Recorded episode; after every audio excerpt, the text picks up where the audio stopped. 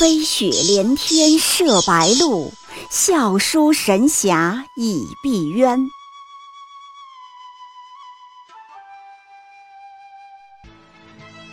如果说古龙的小说像冰水，越喝越觉得心寒，写透了人情凉薄，那么金庸的小说就像烈酒，起初苦涩艰深，入口醇厚，回味无穷。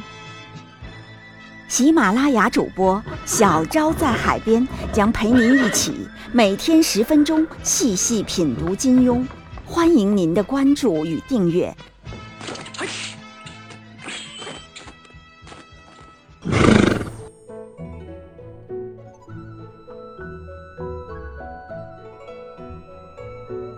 第七十七集，《笑傲江湖》里最苦逼的一个坏人。《笑傲江湖》里写了很多坏人，像岳不群、林平之、于沧海、左冷禅、费斌都是坏人。但要说最苦逼的坏人，第一就要数奸细劳德诺。此人是左冷禅派去华山派的卧底。结果毛都没卧出来，还盗了一本假的辟邪剑谱，几乎把左冷禅坑死。当坏人当到这个份上，也算很失败了。不过要说他最大的特点，还不是失败，而是苦逼。比如挨打，劳德诺是挨打最多的。一写华山弟子挨打，劳德诺不在场则已，一在场必定有他。并且经常给令狐冲背锅，挨了好多莫名其妙的毒打。令狐冲救夷陵那次，定义师太误以为令狐冲是掳走了夷陵，前去跟华山弟子索人，结果令狐冲没在，暴脾气的师太动起手来，有两个华山弟子当场被定义打飞，一个是梁发，另一个就是劳德诺了。然而梁发被卖馄饨的何三七接住了，平稳着陆。劳德诺呢，撞上门板，咔嚓一声，门板断了。这还没完，到了刘正风家里，夷陵口述令狐冲救他的过程，说到令狐冲为了让夷陵赶紧脱身，讲了一些什么一遇尼姑逢赌必输之类的混话，还连着把定义师太给骂了。定义明明知道这是激将法。可还是气不过，听不下去，直接反手一掌。没错，这清脆的耳光又打在劳德诺的脸上了。劳德诺都被打懵了，书上说头脑一阵眩晕，险些摔倒。这也太苦逼了吧！劳德诺招谁惹谁了？令狐冲捣的乱，凭什么打我呀？写到最后，只要定义师太脸色一不好看，劳德诺都条件反射似的后退了一步，唯恐再被老尼姑没来由的暴揍一顿。粗略统计了下，仅就夷陵这一场戏，劳德诺前后都被余沧海和定义师太轮番毒打了三次。我要是劳德诺呀，我心里也苦。当个卧底容易吗？我。再说，我明明没有拆穿啊，明明表面上还是好人啊，为什么你们不打旁人，就专打我呢？事实上，老当背锅侠挨打，还不是劳德诺最苦逼的地方。他最苦逼的地方，还在于他在华山的日子是真的苦。大家发现了没？华山派所有的苦活、累活、跑腿流汗的事儿，基本上都是劳德诺在干。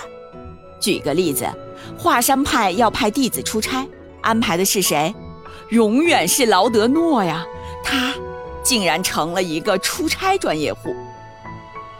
像是去福建蹲点，派劳德诺去；去青城派上门道歉，还是劳德诺去。要说去青城派道歉这件事儿，其实也是给令狐冲背锅。令狐冲呢，把青城派的人给揍了，上门道歉的却是劳德诺。大师兄专门惹祸，二师兄专门去擦屁股。你说这叫什么事儿？都是。对去青城山道歉这事儿，劳德诺解释称，因为自己年纪大，师傅觉得他办事稳重老成，所以才安排他去。可其实仔细看书的话，你会发现，这完全是劳德诺在自我安慰，在找台阶下。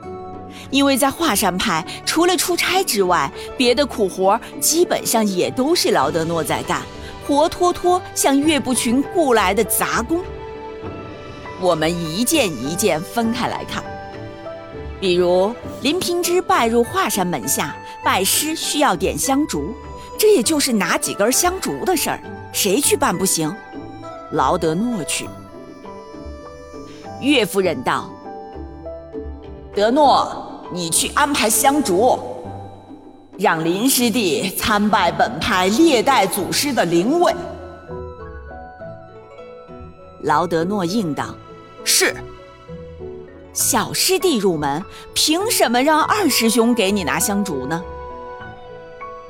还比如，华山派集体出游去洛阳王家，路上岳不群要给老婆、女儿以及受伤的令狐冲雇马车，谁去？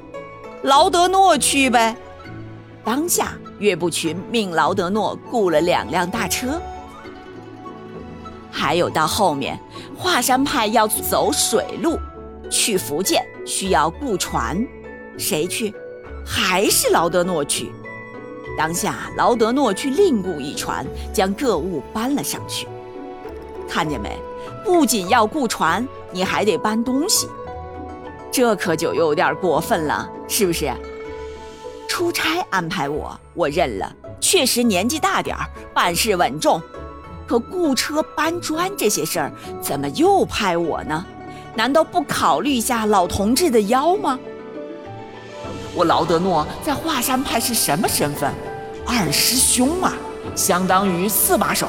除了令狐冲，所有小弟见面都得喊声二哥的，并且明明是我岁数最大，那么多小师弟不干活吗？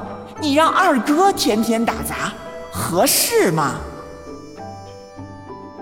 一句话，出差是你，打杂是你，苦力还是你，总感觉劳德诺的任务不是卧底，而是来体验生活、做杂役的。可金庸先生说合适就合适，劳德诺你就在华山派好好干吧，他也真对得起这个姓，姓劳，姓的真是好，实在太爱劳动了，太苦逼了。这就可以解释一件事儿了：为什么劳德诺在华山待了那么多年，始终就没有被岳不群感化过？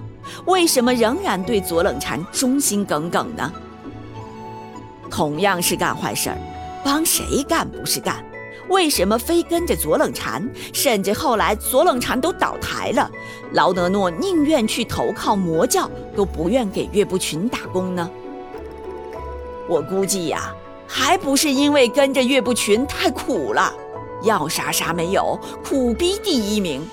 劳德诺又不是没脑子，不过，也许他还真的是没脑子。岳不群都故意整你整成这样了，你怎么还没看出来？人家早就发现你是卧底的坏人了呢。最后还有一个问题。金庸把劳德诺写的那么苦逼，干什么活都是他，为什么呢？为了反衬他的奸诈，假装任劳任怨，给我们一个踏实肯干的假印象，还是为了反映岳不群的心机，故意折腾劳德诺，都有可能吧。但最大的一个可能是，金庸老先生他用顺手了呗，一写到干活的情节。自然而然的下笔就写到了劳德诺，就好像一个部门一个处室里，只要你一干活，领导用顺手了，就永远都是你干活了。最苦的是活干完了，跑到领导那儿汇报的还不是你，辛辛苦苦雇好了船，还在满脸欣慰的擦汗呢，结果小师弟林平之屁颠儿屁颠儿跑到师傅那里。师傅，师傅，船都弄好了，咱们可以走了。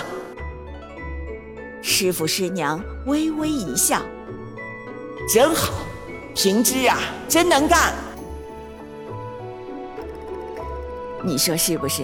小昭今天陪你读金庸的这个故事呀，可不是让你简单的去看看《笑傲江湖》里最苦逼的一个坏人究竟是不是劳德诺，而是要提醒你，如果你在生活中、在工作中是任劳任怨、踏实肯干的那一个，一定不要忘记，当你付出这么多辛苦的时候，也一定应该得到相应的回报。如果你只是付出而没有得到回报，那么你就该反省一下自己在哪个方面是做错了事呢？是不是被领导用顺手了？是不是被下属指使习惯了？那么你就要改变一下自己的立场，改变一下自己的做法了。祝愿我们每个人在生活中、在工作中都能够付出有所得。